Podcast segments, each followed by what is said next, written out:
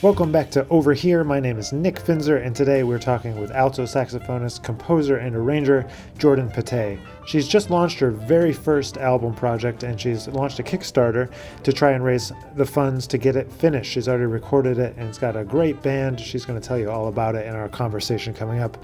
I've known Jordan since our time at the Juilliard School around 2010 and uh, she's just a great person and a great musician and i can't wait for you to hear her story and to hear all about her project. So don't forget to look up her kickstarter project first fruit and without delay here is our conversation about her project and many more things. All right today we've got jordan pettay thanks for jordan joining us here jordan. Thanks for having me. Uh, very exciting news for you. You're in the middle of a debut album Kickstarter project uh, called First Fruit. Why don't you uh, give us a little bit of the rundown of that project? Sure. So, First Fruit, um, like you said, it, it is my debut album. Um, and the name is kind of coming from uh, kind of a, a scriptural uh, reference of just kind of offering up your first produce um, to God. So, and that's kind of the foundation for this recording. Is it's kind of a melding of my faith, my artistic influences, my musical influences, spanning jazz, gospel, R and B, um, and so it's just kind of a melding of that. And um, I guess like kind of my mo, just in general, is I'm always trying to kind of evoke kind of a spiritual connection or just like a place where people can really feel like they can uh, connect with with God or you know like a spiritual just have like a spiritual encounter. Um, and so I've kind of included a lot of uh, songs I grew up uh, singing in church um, just because I think they inherently have that spiritual element um, so there's some hymns included, and then uh, there's a stylistics cover, um, and then some originals of mine as well. So um, I've got some great musicians on board. I've got Christian Sands um, playing piano and Rhodes, um, and he's also co-producing. Um, Luke Sellick on bass, works with Russell Malone, Johnny O'Neal, and Jimmy McBride on drums, who's just an amazing drummer and always traveling the world playing drums. So, and I met these guys at Juilliard. So awesome. Well, let's yeah. so let's back up a little bit and yeah, kind sorry. of. Uh, no, no, that's great. Let's back up and uh, you just tell everybody, you know, wh- where you grew up and how you got into playing saxophone sure. first, and then uh, into jazz and Juilliard and everything. Sure. Um, it's kind of funny. I um, I actually spent a little time living in Connecticut um, before I moved to Texas, where I started playing saxophone. And uh, when I lived in Connecticut, I remember I I knew I wanted to play the saxophone because honestly, I have to admit my dad listened to a lot of smooth jazz, aka Kenny G, when I was growing up. okay. I I think I just was very familiar with the sound of that instrument, and I've just really liked it. I you know I probably thought it was like really expressive sounding, mm-hmm. and um, the saxophone is kind of a very vocal sounding instrument too. So. Um, I, I was just drawn to it, and I remember I signed up for fourth grade band because they did band in fourth grade, and the music director was like, uh, sorry, we already have too many saxophones uh, you can play clarinet. of course. I was like, um, okay, half half-heartedly agreed. Um, but after two weeks, I was like, no thanks. I quit the clarinet. Fast forward a couple years, we moved to Texas, and um, they start band later in sixth grade. So I told my parents, I was like, Mom, I really want to play the saxophone. They're like, I don't know. Like, are you going to quit? Like, after, you know, two weeks? I was like, no. I want to play the clarinet. I mean, the saxophone. So they're like, okay.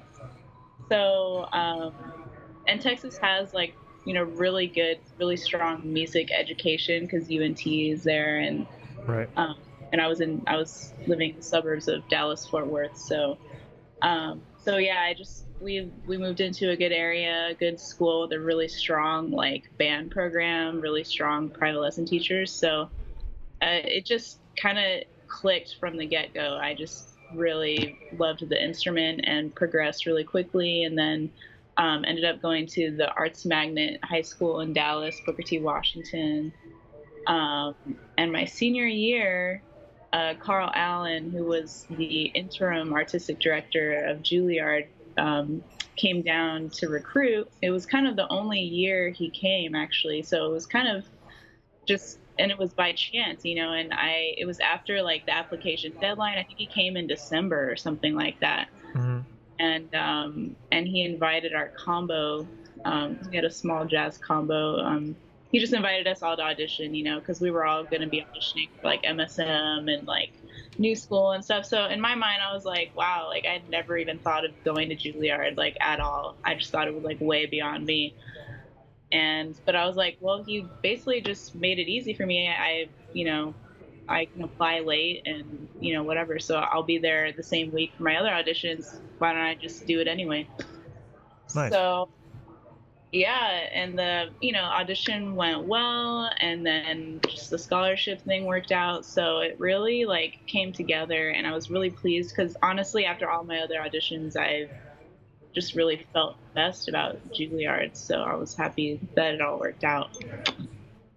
So did you always know that you wanted to focus on playing jazz when you started playing the saxophone or was it something that happened during your time growing up that kind of drew you in that direction I think both. I think you know, like like I mentioned, my dad listening to smooth jazz that kind of like set the stage, and then and there were like other times in like elementary school music classes where like the teachers would play documentaries about Duke Ellington and Louis Armstrong, and I remember like just hearing that the sound of the music mm-hmm. and thinking it was just so like interesting and compelling and and then like hearing them talk about the idea of improvised music, you know, especially Louis Armstrong kind of being a pioneer of like jazz improvisation. Um, I just thought that was such a cool concept, even from a really young age. And then when I started playing the saxophone, I mean, my teachers were like, they were into jazz. So, you know, they would be telling me anecdotes about like Lester Young playing the saxophone to the side and just like cool stories about jazz musicians. And then when I heard Charlie Parker, I was like, wow, you know. So it's just, I got bit by the jazz bug pretty quickly. And that was kind of the direction I wanted to go from the beginning, I think. Amazing. That's awesome. And so, what, what kind of things are you up to these days in the city uh, other than uh, working on your record? I'm up to any number of things. It, it can be teaching. Um, I teach at Bloomingdale School of Music, as do you. oh, nice. And um, I do church gigs pretty regularly. Um, play gigs around town with, you know, my buddies Luke Sellick and Jimmy McBride, and with my own group. Um, just different places in the city, maybe Dizzy's Club Coca Cola or Fat Cat, Smalls, um, yeah, I guess that's pretty much the span of it. Yeah. Nice. And uh, so let's, you know, go back a little bit. I know you were saying that Christian Sands was co-producing the record. So the, I know how you met the other guys at Juilliard, uh, including also I think you didn't mention Matt Jodrell's on it, right? That's right, Matt Jodrell, um, amazing trumpet player, lives in Australia sadly now, but he visits us from time to time. Uh, and Joe McDonough on trombone as well makes an appearance. Yeah, so you got the whole Juilliard crew, and so how did you meet Christian, and how did you get him involved with the project? Because He's kind of you know a rising star these days. Yes, um, this is a funny story as well. Um, uh, back back in undergrad at Juilliard, um, my my friend, our friend Addison Evans, invited me to participate in um, a, the Jazz Aspen residency that Christian McBride hosted in Aspen, Colorado, um, where I guess bands could like audition to participate and they would you know they would cover the costs and stuff. So um, i agreed to do it and she had christian in the band christian sands in the band. Mm-hmm. and um, and that's kind of how i met him. We we clicked over there and um, just he was a wonderful musician to work with like just really felt like he understood. We saw music in a lot of the same ways i think and um, you know, and shortly, actually, shortly after that workshop was when McBride was like, "Hey, I like this kid too," and that's kind of that fall actually was when he started um, touring with McBride. So I got to see it, kind of have that connection be made. But, um, yeah, and I didn't see him for a while because he he keeps a pretty busy schedule, but. Um, I always, in the back of my mind, I always kind of thought, you know, he would be great to bring on board with this, and he actually approached me about it uh, at one point because we did a gig together, and with my music, and he was like, you know, I would love to like help with this in any way, and you know, offer up any kind of, you know, whatever, you know. So he mm-hmm. he kind of uh, made the proposal to me like almost a year over a year ago. So I was like, yeah. When it came time, I was like, yeah, let me let me take him up on this. So, yeah. Nice. Yeah. Well, um, I'm glad he, he could, you know, participate. So let's yeah. uh, get back to the, the project, and why don't you uh, let people know kind of what are some of the things that they could uh, get involved with um, via the Kickstarter? Yeah. So, yeah, I just launched the Kickstarter. Um, there's a lot of cool uh, rewards if, if they want to take part to help bring it together because I'm I'm raising the funds. Uh, um, but you know, there's digital downloads, there's signed CDs. Um, I'm de- designing a, a tote bag with. I'm going to create a cool logo, um, as well as a bomber jacket, um, which I'm excited about because I just love bomber jackets anyway. So um, there's an educational package if you want a lesson. You know, I include PDFs of all my originals on there, and yeah, all kinds of stuff to take part in. nice. So, what's the what's the best way for people to find the project from from this interview? Um, you can find it on my website. I posted it uh, on there, which is Jordan jordanpettay.com. Uh, or on social media, it's on it's on my Facebook artist page. Um, or if you follow me, if you happen to follow me on Instagram, it's in my bio. The link's in my bio as well. Right, so it's Jordan and Pettay, two T's in the yes. A-Y, so don't spell it wrong. don't spell it wrong. um, amazing. So uh, people should definitely check that out. In the video, you're hearing a little bit of, of the album, and then um, I think once once it, uh, you get into the backer only area, you're gonna be able to get uh, maybe that uh, that first video that uh, we were, we were um, cutting together, the Stylistics yep. tune, right? Yeah. Why don't you tell us a little bit about that tune and why you decided you wanted to cover it? Sure. There's a great video that um, Nick and his interns uh, put together from the recording session of uh, the Stylistics cover "You Make Me Feel Brand New." And honestly, that song it it's it's about love. You know, it's about um, connecting with a person that makes you feel brand new, and that's kind of uh, you know. I can take it in that context, but also it, putting that into a spiritual context, having a relationship with God as well. That's kind of, you know, there's kind of a history of uh, Christianizing pop songs, you know, because they're about love and stuff, and that's honestly representative of, you know, um, Christian love too. So, um, yeah, I wanted to include that in there. So, if you know the lyrics of that song, it's a you know it's a really famous song. So if you know the lyrics, I think you would understand what I'm saying. So. And what? How have you approached, you know, blending, you know, your faith and your your mu- music together? I mean, that's not, mm-hmm. you know, not everybody's. I mean, I know a lot of people, you know, do that, but not I don't think of that many jazz musicians that are sure. approaching things from that angle. So how how have you you know tried to blend mm-hmm. those together?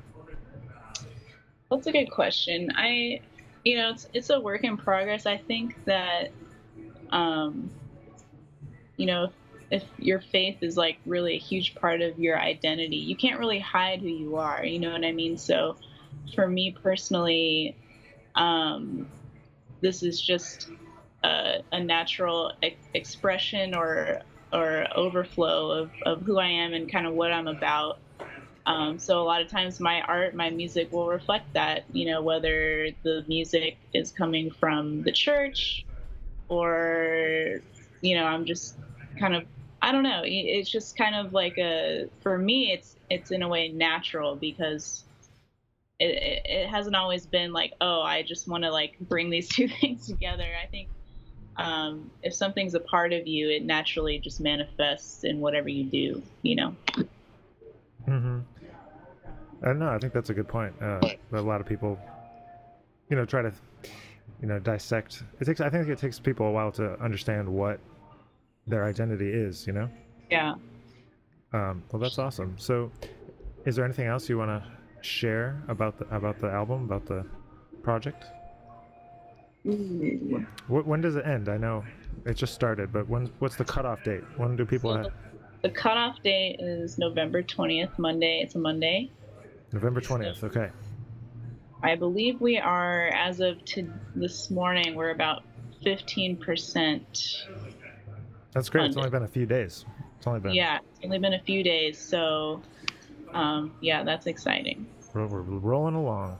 It's great. Rolling along.